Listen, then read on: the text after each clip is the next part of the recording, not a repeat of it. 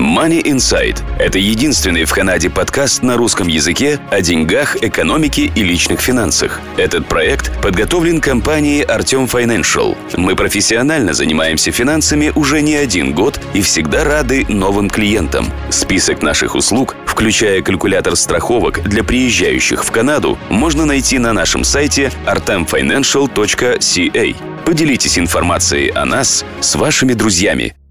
Добрый день, слушатели подкаста Money Inside, вашего подкаста о деньгах, экономике и личных финансах. В студии нахожусь я, Артём Бычков. И сегодня мы будем говорить на очень актуальную тему, которая сейчас у всех на уме, если вы живете в Канаде. Это все, что относится к финансам, связанных с субсидиями государственными, если вы являетесь работодателем, если вы являетесь работником. И я нашел специалиста, человека, который уже собаку съел на всех этих вопросах, Ирина Гинзбург. И сегодня мы поговорим на тему, как можно получать какие-то дотации или какие-то деньги, бенефиты от государства, и если вы являетесь работником, и если у вас есть свой бизнес, и также если вы являетесь работодателем. Ирина, добрый день. Добрый день, Артём. Можешь вкратце немножко рассказать о себе, прежде чем я начну задавать кучу разных вопросов? Да, конечно. Но я владелец фирмы P&P Accounting. Я здесь училась в Канаде, имею designation Charter Accountant, и сейчас занимаюсь тем, что помогаю бухгалтерии и налогообложении с любыми видами деклараций для маленьких и средних канадских бизнесов. Вот, и так как эта тема очень актуальна, я стала ее сразу отслеживать и читать все новости, которые наше государство по кускам нам выдавало, и решила, что так как у людей возникает очень много вопросов, и моим клиентам эта тема очень актуальна, я ее простыми словами выложила на своем веб-сайте. И таким образом Артём меня нашел, чтобы я смогла теперь вам донести сегодня, устно рассказать вам самые главные критерии, как же вам все-таки получить деньги и на что вы можете подаваться. Угу. Замечу, что информация меняется неимоверно быстро, и то, что вы сегодня послушаете в подкасте, это актуально именно на 5 апреля 2020 года. То есть, соответственно, если вы будете слушать это через неделю, то информация может быть уже немного другая. И тем не менее, я вам очень советую обратить внимание на блог Ирины, поскольку там она меняет информацию, и там вы найдете намного более актуальные вещи. Итак, давайте начнем. Я разделил подкаст на две части. Первая часть будет для работников, и если у вас есть свой бизнес, self-employed. И вторую часть мы сделали именно для работодателей. Соответственно, если вы не являетесь работодателем, то вторая часть подкаста для вас будет не актуальна, можете ее даже не слушать. Давайте начнем с работников и self-employed. На что я могу вообще претендовать? Ну, работники и self-employed есть две вещи, которые могут быть актуальны. Или employment insurance – это для работников, не для self-employed. Self-employed очень редко, иногда все-таки попадают под employment insurance, но это редко. Это если они сами выбрали выплачивать employment insurance benefits и платили сами за себя не меньше года. Но в основном self-employed больше попадают под программу, которую новую сейчас государство предложило. Может быть, вы слышали CERB. Это такой response-benefit план, который государство внедряет, и можно будет на него подаваться уже начиная с 6 апреля, с понедельника. Программа охватывает большее количество населения, поэтому надо на нее обратить внимание. Одно из требований, чтобы подаваться на эту программу, это что вы должны были заработать 5000 в последний год, в 2019 году или 12 месяцев до аппликации. В общем-то, выполнить это требование несложно. У меня некоторые мои клиенты спрашивали, а если я заработала эти деньги не в Канаде, например, люди не так давно приехали, даже эти люди попадают под эту программу. Программа требует, что вы жили в Канаде, то есть она не смотрит на ваш иммиграционный статус, она смотрит на то, что вы налоговый резидент Канады. То есть люди, которые здесь находятся на студенческой визе или на рабочей визе, тоже попадают, если они заработали не меньше 5000 за последний год. Угу. А важно, когда они приехали, предположим, человек приехал в июне прошлого года и за это с июня до конца года заработал 5000. Нужно, чтобы он прожил именно 12 месяцев в Канаде до этого, или это абсолютно не важно, просто сколько он заработал и то, что он был резидентом в Канаде в прошлом году? Нет требования, чтобы он прожил здесь какое-то количество времени, требуется, чтобы он был налоговый резидент Канады. Налоговый резидент – это значит, что он переехал сюда для того, чтобы здесь жить. То есть он налоговый резидент может стать в первый же день, когда он приехал, если он приехал и перевез сюда свою семью, и, по сути, имеет Canadian Ties. Это отдельная статья на моем блоге, но для этой программы такого требования нет. Он должен здесь жить со своей семьей, иметь легальный статус работать и заработать 5000 за последний год. Единственное, что я хочу сказать, что или в 2019, или за 12 месяцев до аппликации, так как мы подаемся вот сейчас в апреле, то есть вот 12 месяцев до тоже считается. То есть если он заработал это в марте, все 5000, то тоже нормально. Понятно, окей, отлично, хорошо. Еще одна очень важный момент. Он должен не иметь, чтобы подаваться на эту программу, у него должно быть 0 дохода, совершенно 0, если он все равно зарабатывает что-то со своего бизнеса, или работодатель платит ему какие-то сущие копейки, но платит, он не может подаваться. И он должен перестать работать из-за вируса, из-за COVID, а не просто так. То есть если он просто боится идти на работу, или он решил там не ходить, или бизнес случайно закрылся по другой причине, то тогда эти люди не попадают. Понятно. Хорошо. А относится ли это к людям, которые уже на EI, которые не работали? Ну, я подозреваю, что ты уже частично ответила, если они были на EI, то они не из-за ковида были на EI до этого, и, соответственно, на эту программу тогда они податься не могут. Ну, некоторые люди потеряли работу уже чуть-чуть до этого и уже успели подать на EI. Люди, которые уже успели податься, и уже их аппликация обработана, и они уже получают EI, они будут продолжать получать EI. Люди, которые успели податься, но не начали получать бенефиты, их аппликация пока в процессе, государство обещает, что эти аппликации автоматически переведут на CERB, и подавать второй раз не надо. Люди, которые не успели податься на EI, лучше подать на это. А стоит заметить, что люди не могут получать одновременно EI и CERB, но они могут получать одно за другим. Например, человек, получающий EI, когда EI закончится, если он еще не работает по причине вируса, он может подавать на CERB. И зеркально наоборот, если он получает CERB, CERB длится 4 месяца, то есть 16 недель, как только он кончается, если программу не продлят, он eligible for EI, у него достаточно заработанных часов, он может подать на EI. Понятно, хорошо. Для этого надо получать письмо от работодателя о уходе, то, что называется ROE, Record of Employment. Или как вообще процесс происходит? Как мне доказывать, что я ушел из-за ковида? Для Employment Insurance нужно получить, и работодатель должен поставить правильный код в ROE. Я сейчас не рекомендую, и вообще сейчас подавать на EI неправильно. То есть если вы уже потеряли работу и еще не подались на EI, сейчас подавайте на CERB, потому что на EI очень большой бэклог, и вы будете долго ждать рассмотрения аппликации. На CRB ROE не нужен. Подача обещает быть очень простой. Она проходит через My Account в CRA с завтрашнего дня. Государство, чтобы у них не рухнул веб-сайт, попросил очень людей, чтобы они подавали в зависимости от своего дня рождения. То есть в понедельник, в первый день аппликации, просят подавать людей, у кого день рождения в первый квартал года, во вторник – второй, в среду – третий и так далее. То есть до четверга. И потом в выходные дни могут подавать любые. Скорее всего, все родятся 1 января, поэтому потому что будут подаваться, наверное, все. Тогда веб-сайт имеет шанс рухнуть. От того, что люди подадут в понедельник, а не в четверг, они не получат быстрее деньги, поэтому, в общем-то, может быть, нет смысла ринуться в понедельник, а делать тогда, когда государство советует. Аппликация, никто ее пока не видел, но она должна быть очень простая. В принципе, вас попросят просто задекларировать, что вы не имеете доход последние 14 дней, это еще один критерий этой программы, и что вы не ожидаете дохода в ближайшие 4 недели, и что вы заработали 5000 за предыдущий год, как мы говорили, за 12 месяцев. Я только хочу сказать, что у меня очень многие мои клиенты спрашивали, какой доход считается за 5000. То есть государство объяснило, что 5000 – это доход, который qualified, то, что они говорят, это от работы, employment, от своего бизнеса, self-employed, или от бенефитов, например, EI, если вы получали за последний год, или люди, которые живут в Квебеке, это квебекский EI, я немножко забыла, как он называется, но тоже равносильно EI. Дивиденды не считаются, интерес, пассивные всякие проценты в банке не считаются. То есть это должен быть активный доход вот из этих sources. Понятно. А будет ли считаться rental income? Нет, не упомянуто, что rental income считается, потому что это никакого отношения к этому вирусу не относится. Нет. Может быть, в будущем они введут какие-то другие критерии, но пока что нет. Rental income не описан. Понятно. То есть надо получать 5000 заработанных денег. Окей. Тогда вопрос 5000, предположим, хотя 5000 – это совсем не такие большие деньги, и на них, в принципе, 4 месяца ты не проживешь. Но, тем не менее, 5000, если у человека свой бизнес, это после расходов, или это грязными до расходов, до налогов, до всего, если человек заработал 5000, имея свой бизнес, как self-employed? Грязными, 5000 грязными. Это сумма, которая на инвойсах, до HST. Понятно, хорошо.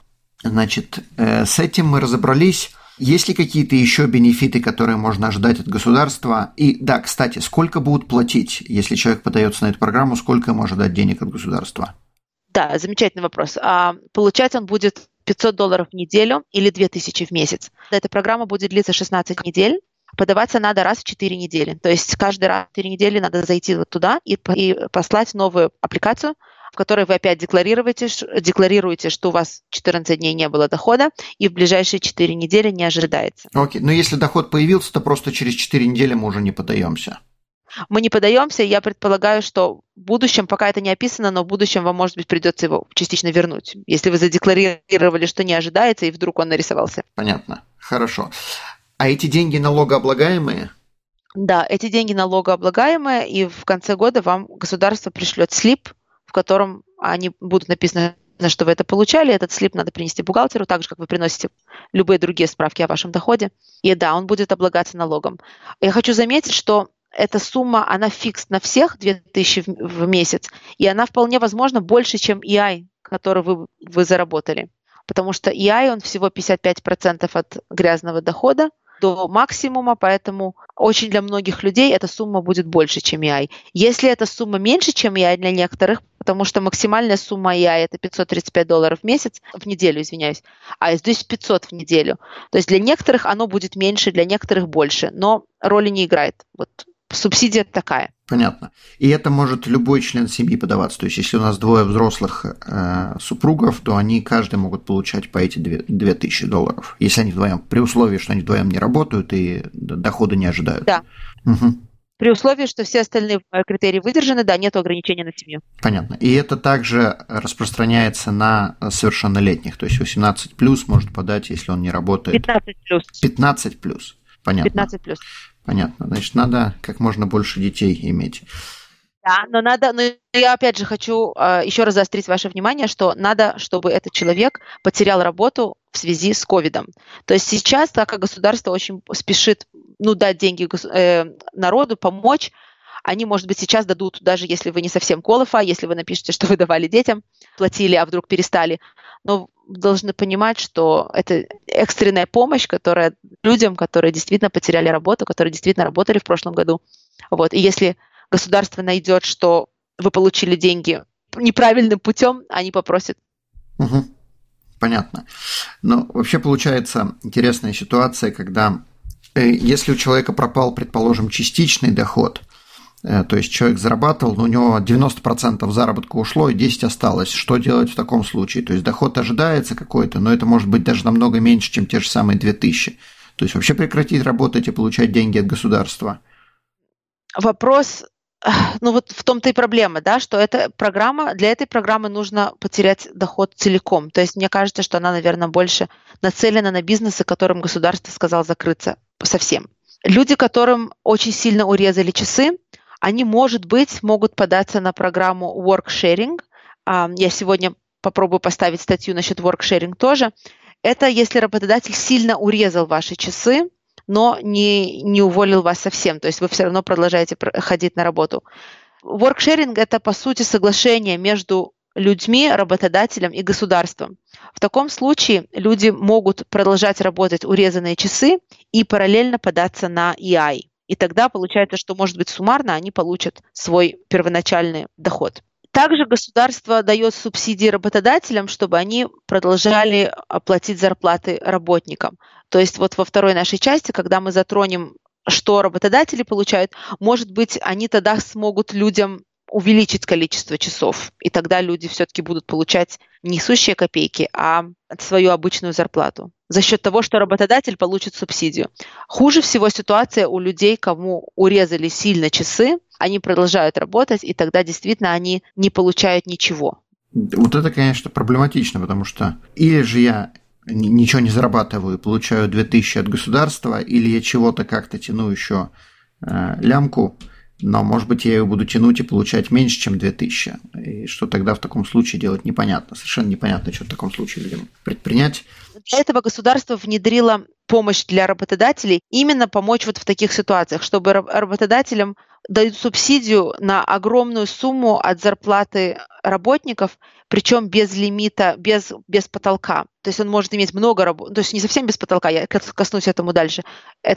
Но, в общем-то, работодателям дали возможность не увольнять работников и не сокращать часы. Поэтому, может быть, такие работники могут поговорить с работодателем и продолжать получать свою обычную зарплату. Но здесь получилось, что самые уязвленные часть населения – это именно люди, у которых свой собственный бизнес, которые сами себе зарабатывали деньги, и теперь они являются и работниками, и работодателями, и ни рыба, ни мясо.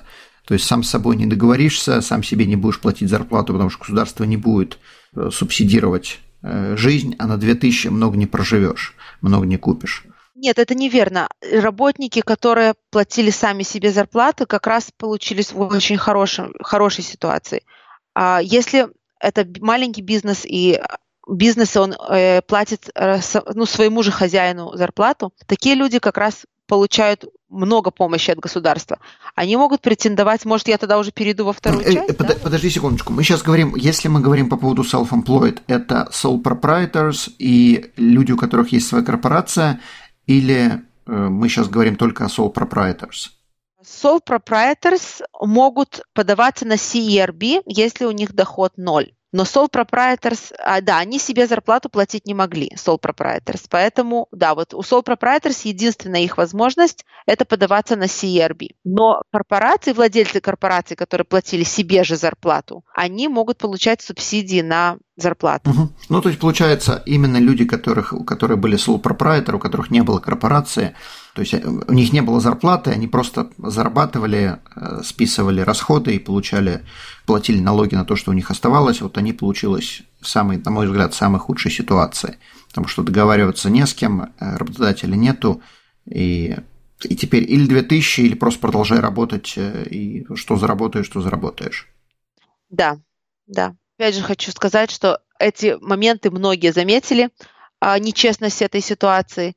И вот когда мы будем говорить про работодателей, там есть еще вопрос, что некоторые брали себе зарплату, хозяева бизнесов, некоторые дивиденды. Они тоже получились очень уязвимые, по сути, пролетели в этих программах.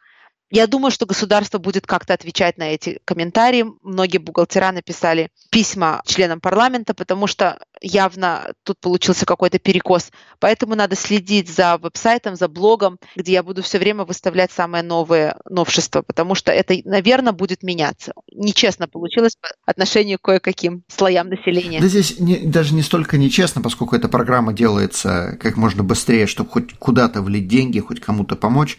Я тоже думаю, что будут какие-то серьезные в будущем изменения, что пытаются помочь как можно большему количеству людей. Сейчас просто вот кому смогли, дали, потом будем разбираться со всеми остальными. Хотя, конечно, всех остальных тоже не такое маленькое количество людей.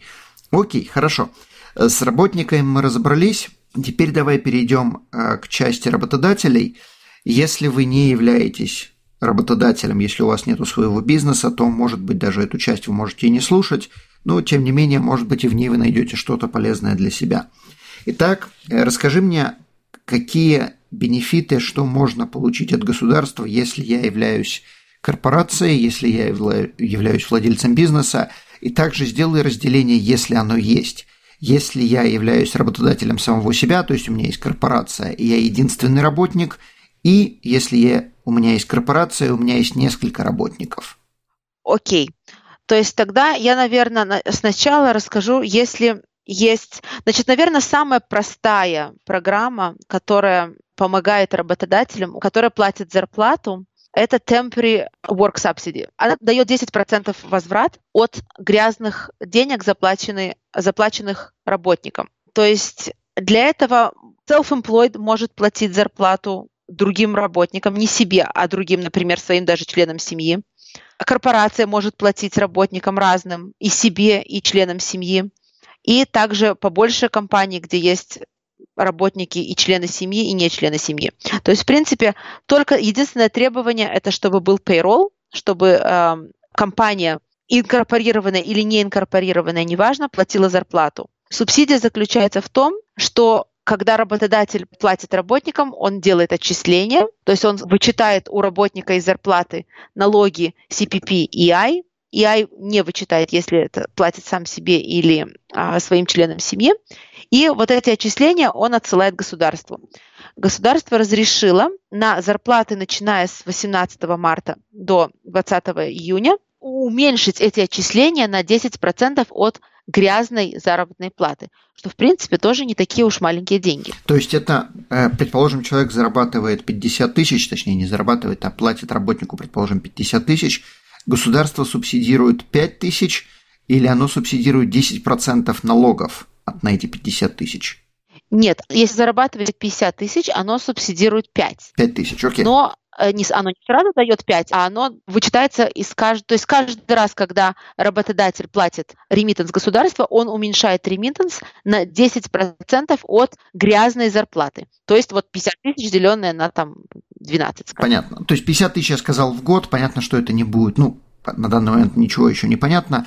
Но, предположим, если это длится год, то государство субсидирует эти 10% от зарплаты, то бишь 5 тысяч от 50, которые человеку, работодатель, если платит работнику. Понятно, хорошо. Я только хочу, Артём, упомянуть, что эти 10% можно вычитать из income tax. То есть, когда мы платим ремиттенс государству, он делится на разные компоненты. Для работника это иногда является незамеченным, но работодатели знают, что они платят income tax и они платят CPP и EI. Да? Или в Квебеке не CPP, оно как-то QPP, в Квебек, да. Что-то PP. Да, QPP называется. Эти 10% можно вычитать только из income tax. То есть CPP-EI, оно отчисляется как было, так и осталось. Понятно, хорошо. То есть вычитаем наименьшее, или 10% от gross, или tax, да? Угу. А если я не хочу сейчас этим заниматься и хочу, чтобы мой бухгалтер это сделал в следующем, предположим, году, то есть я буду платить, как я плачу, не хочу заморачиваться вообще 10%, но поскольку государство дает эти 10%, я не хочу их потерять. Можно ли это сделать постфактум, чтобы просто государство вернуло эти деньги потом? Да, можно это сделать в конце года. Тогда просто в конце года мы платим меньше ремиттенс государству. Можно уменьшить это. Это же не то, что ты подаешься на субсидию, ты просто уменьшаешь отчисления. То есть можно эти отчисления взять в конце года одним махом или даже попросить у государства перенести это на следующий год. То есть получится, как бы у вас будет кредит на вашем аккаунте, и вы будете меньше отчислений делать в следующем году. Это может быть даже не такая плохая мысль это сделать, если у вас есть возможность пока платить полностью, потому что программы все время меняются, да, все время какие-то новые критерии вводятся. Например, сейчас нету никакого ограничения в этой программе о том, что вы платите зарплату сам себе. Может быть, ваш бизнес не так уж и потерпел из-за ковида пока что, но нет никаких ограничений, которые бы сейчас, вот как вот написана программа, помешали бы вам взять эти 10% субсидий. Но некоторые мои клиенты сказали, что я не хочу их брать сейчас, потому что не хочу потом возвращать. Сейчас новые критерии введут, я не смогу это получать. Так что да, можно взять потом, можно подождать. Окей. И это распространяется на любой бизнес, то есть это неважно, бизнес работает, бизнес не работает, бизнес потерял 50% своего дохода, бизнес вообще ничего не потерял, все равно 10% субсидии есть.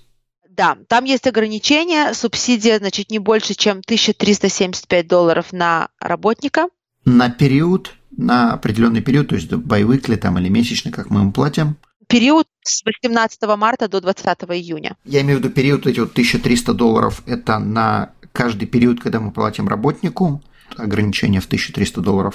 Ну, это вообще, да, но вот максимально на каждого работника, 1300. Это сколько мы можем заплатить, понятно, сколько мы можем заплатить работнику вообще за этот период, понятно. Это максимальная субсидия, которую мы можем взять на работника, и это максимум 25 тысяч на работодателя. То есть вот это максимум, сколько он может из этой программы получить. 1375 на работника и 25 тысяч на работодателя. То есть грубо, если у работодателя есть 20 работников и выше, то получается, что, конечно, это уже не такой маленький бизнес, тем не менее, если есть 20, приблизительно сколько это получается, 20 работников, даже меньше. Все, после этого человек уже, государство не будет субсидировать бизнес. Да. Угу. Окей, хорошо. Какие еще есть субсидии от государства? Что еще можно получить?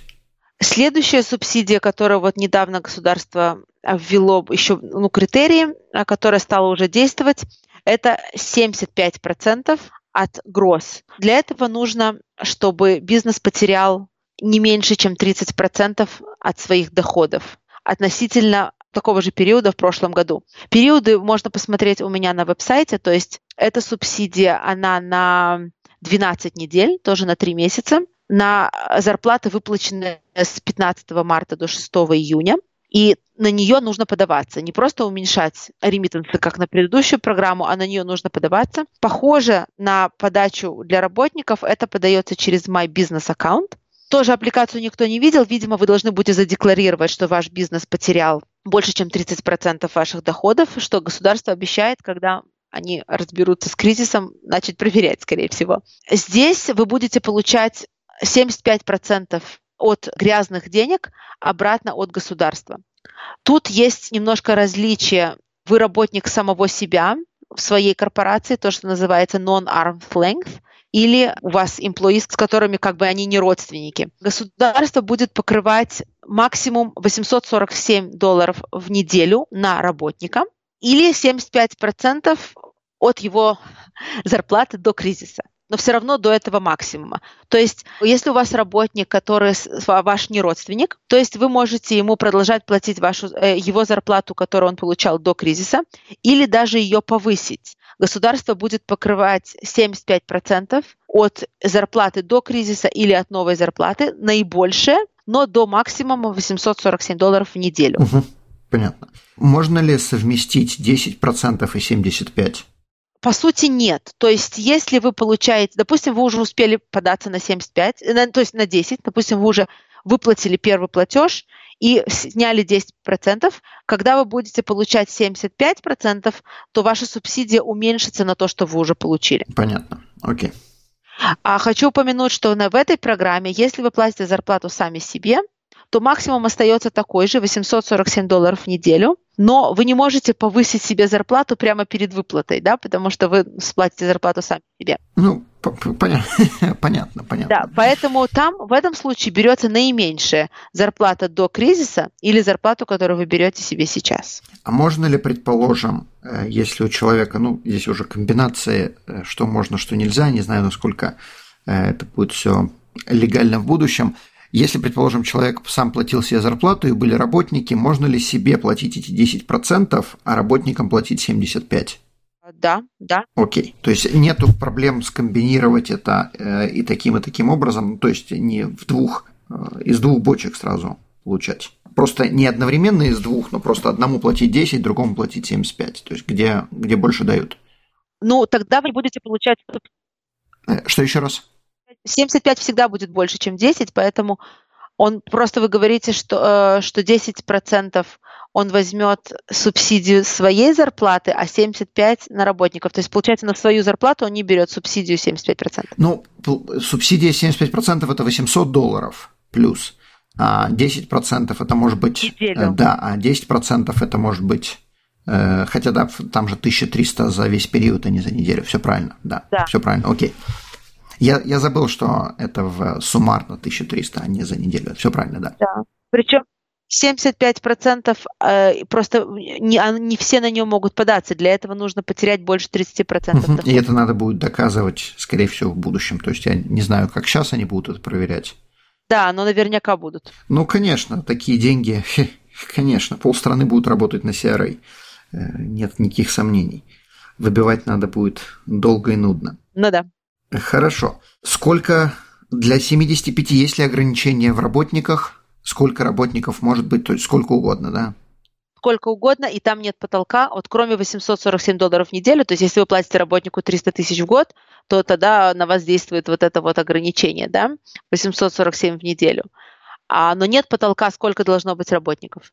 И нет максимума на работодателя, так как есть на 10%. Понятно. Неплохо, если так. Неплохо. Поэтому сейчас государство призывает работодателей, которые в первые недели уволили работников или очень сильно сократило часы, они их призывают вернуть работников обратно, чтобы они получали деньги от работодателей вместо CRB, о котором мы обсуждали в начале. Интересно. Здесь возникает проблема, что у бизнеса, может быть, и не пропали эти 30%, то есть у какого-то работника, может, стало намного меньше работы, то есть у него, может, стало и 50%, и 30%, и нет смысла такого работника содержать, тем не менее у бизнеса не пропало 30%. И как быть в такой ситуации? То есть бизнес не может получать 75% субсидий, но и держать работника невыгодно. И да, как бы государство говорит, нанимайте их обратно, но доказать, что 30% или сложно, или просто невозможно. Но в таком случае, если у бизнеса есть больше, чем 2 работника, они могут попробовать сделать work-sharing, который государство обещает сейчас рассматривать в течение 10 дней и очень сильно упростило аппликацию. В таком случае эти 2 работника будут, каждый из них работать меньше, а остальную часть получать от Employment Insurance. Второй вариант, если у них было, например, 2 работника, и у каждого сильно уменьшились часы, тогда одного уволится всем, он будет получать CRB, а второму больше часов. Понятно. Одного ребенка мы любим больше, чем другого, понятно. Что такое воркшеринг? Как это работает? Если уже есть какие-то определения, как это, кому надо подаваться, кому не надо? Ну, воркшеринг – это, в принципе, не новая программа, просто в связи с ковидом облегчили ее требования. Она позволяет, опять же, не увольнять работника совсем, а сильно уменьшить его часы. Значит, должно стать работы меньше от 10 до 60% часов, и на эти условия должны все согласиться, и работодатель, и все работники. Ух ты как! Ну, все работники, которые участвуют в этом воркшеринг, то есть их должно быть минимум 2. Да, работодатель, минимум 2 работника и государство. Понятно. То есть, если один работник не соглашается, чтобы ему урезали наполовину часы, то просто этого работника и сокращают. Этого работника увольняем, понятно. Да. То есть, это шеринг-план, оно вот как прямо название звучит, воркшеринг, а не шер. Опять же, раньше было больше всяких критериев, чтобы на это дело попасть, но сейчас требуют, чтобы бизнес был всего 1 год, как бы существовал. Раньше требовали 2. Подача тоже на моем сайте я выставлю сегодня или, может, рано-завтра утром, как подаваться на это. Там есть аппликация, но она тоже очень упрощенная. То есть, в принципе, там буквально в 2 словах надо написать, что вот из-за ковида, и все, и подать, и государство дает разрешение, когда на это, тогда и работники могут получать employment insurance. Понятно. Если у человека есть дивиденды и зарплата, соответственно, у меня есть свой бизнес, есть корпорация, я плачу себе и дивиденды, и зарплату, то я могу получать субсидии только исходя из зарплаты, не исходя из дивидендов. Да, дивиденды в полном пролете в этих всех программах. И, конечно, люди на это очень сильно жалуются, потому что государство очень много лет пыталось интегрировать, чтобы людям было все равно брать зарплаты или дивиденды. И вдруг сейчас люди, которые брали и дивиденды, и зарплаты, они еще ничего, потому что они могут продолжать брать зарплату, они будут попадать на вот эти все субсидии, о которых мы говорили. Хуже всего людям, которые раньше платили себе только дивиденды. Они получились по-настоящему в полном пролете, потому что дивиденды не считаются доход для программы CERB, они не получают ни 75, ни 10% субсидий. Хуже того, есть программа, если у бизнеса очень сильно проблема с cash flow, с деньгами, с наличными, то можно получить беспроцентную суду в размере 40%. 40 тысяч. И если суду выплатить до конца 2022 года, то 10 тысяч вообще дают как подарок. Но, опять же, чтобы эту суду получить, нужно, чтобы в прошлом году работодатель платил не меньше, чем 50 тысяч зарплаты. Вот, поэтому люди, которые брали себе компенсацию своей корпорации как зарплата, они брали 50 тысяч обычно. Это не такие заоблачные требования.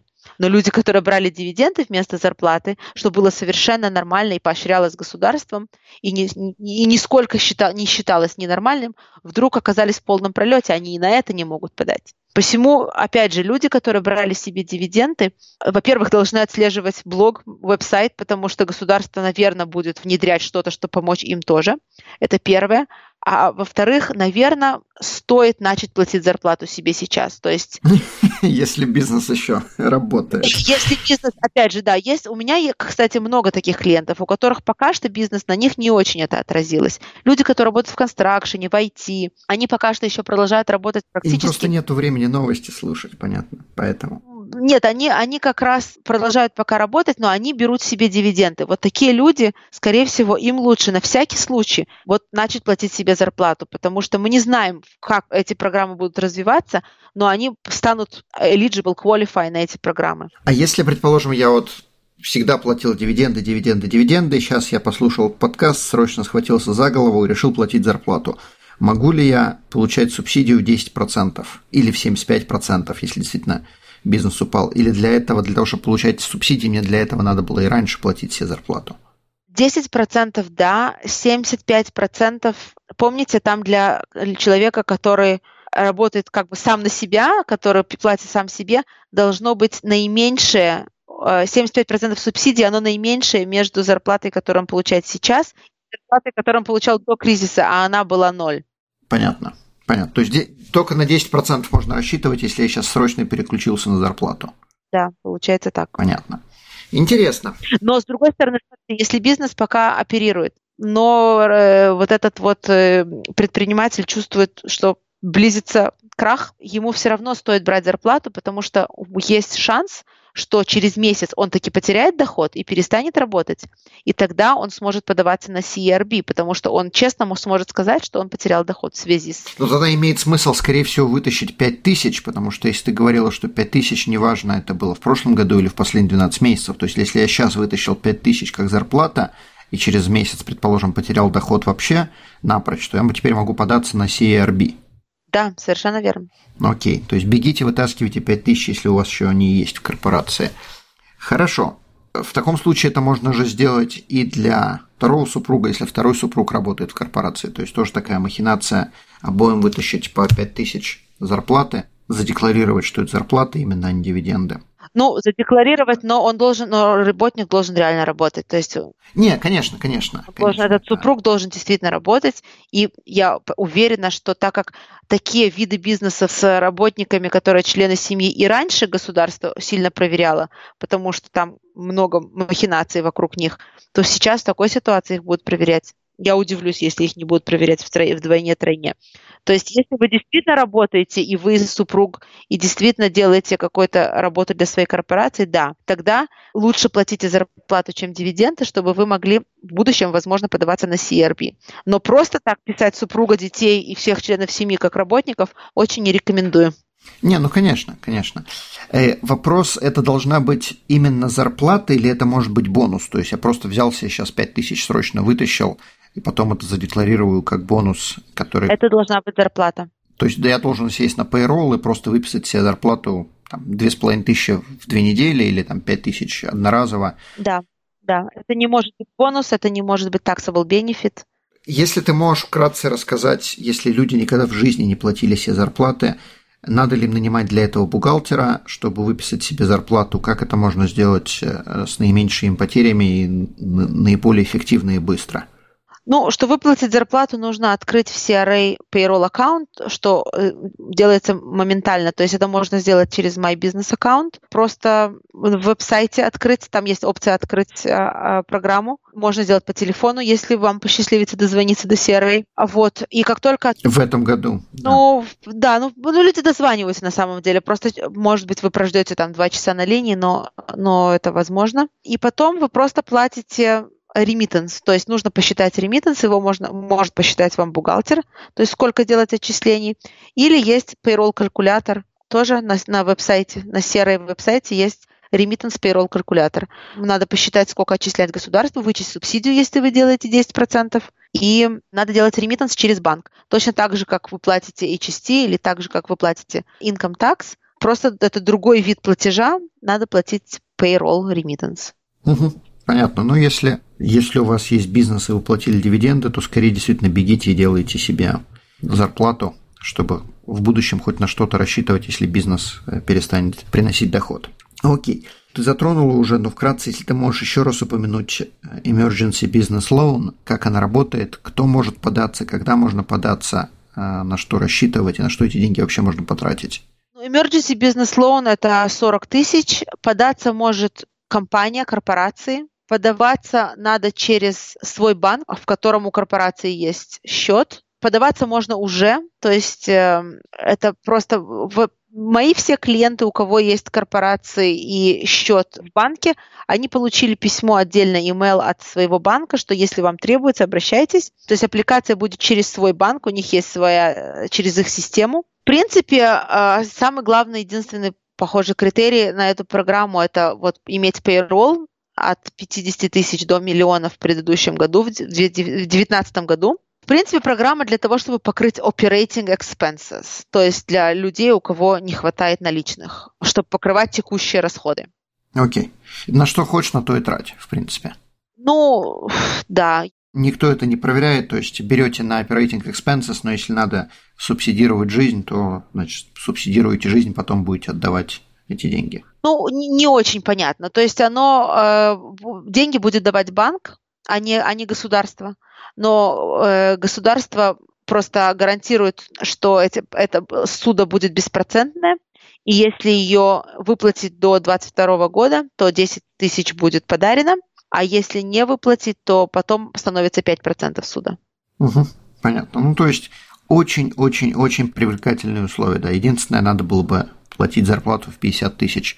Это было 50 тысяч в прошлом году, позапрошлом. В 2019 году. Если в 2019 году, то есть когда подавали T4 государству за 2019 год на T4 Summary, то есть все зарплаты, выплаченные работникам, в этом боксе должно было стоять не меньше 50 тысяч. У меня есть клиенты, у кого там стоит 48 500, например. И похоже, что, к сожалению, они пролетают с этой программой. Как-то интересно, государство решило, что 50 тысяч мы выплатили, но даем 40 тысяч. Я бы понял, если бы наоборот было, если бы 40 тысяч зарплаты, 50 тысяч мы вам субсидируем, а они вот решили 50 тысяч зарплат, но даем только 40 тысяч. То есть как-то не сходятся цифры. Ну окей, хорошо. Хорошо, Ирина, огромное спасибо. Ты предоставила кучу всякой полезной информации. И также я замечу, что также куча полезной информации на твоем веб-сайте, написано грамотным, нормальным человеческим английским языком.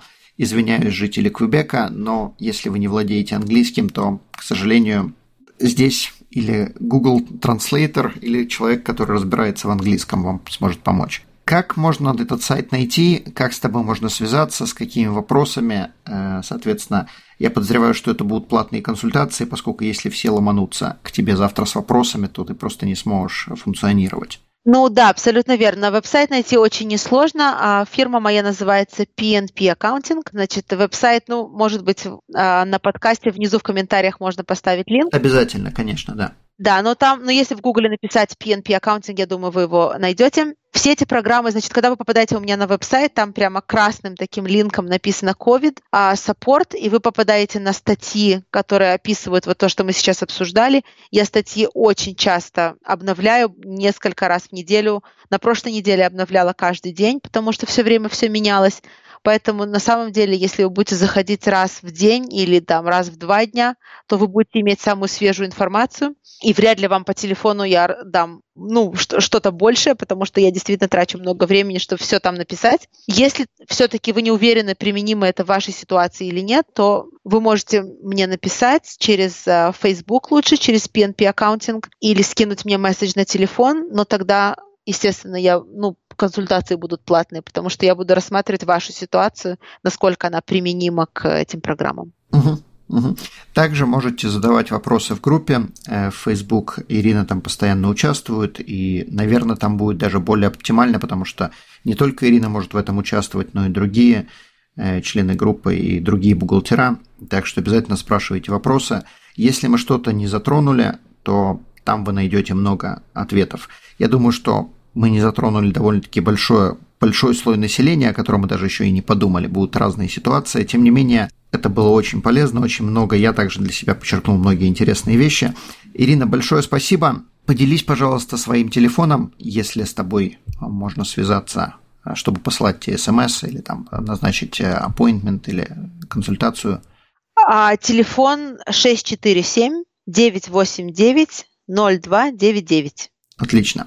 Большое спасибо. Все это мы поместим под подкастом. Задавайте вопросы и успешных вам будней. Спасибо. До свидания. Спасибо, Артем. Данный подкаст сделан лишь для вашей информации. Компании, инвестиции, страховые продукты и другие материалы, упомянутые в подкасте, упомянуты лишь для ознакомления и не являются рекомендацией к действию. Так как мы не знаем вашей конкретной ситуации, то мы не можем нести ответственность за ваши действия после прослушивания подкаста. Пожалуйста, обращайтесь к специалистам, если вы не уверены, как поступить. Спасибо, что слушаете нас, и не забывайте задавать вопросы.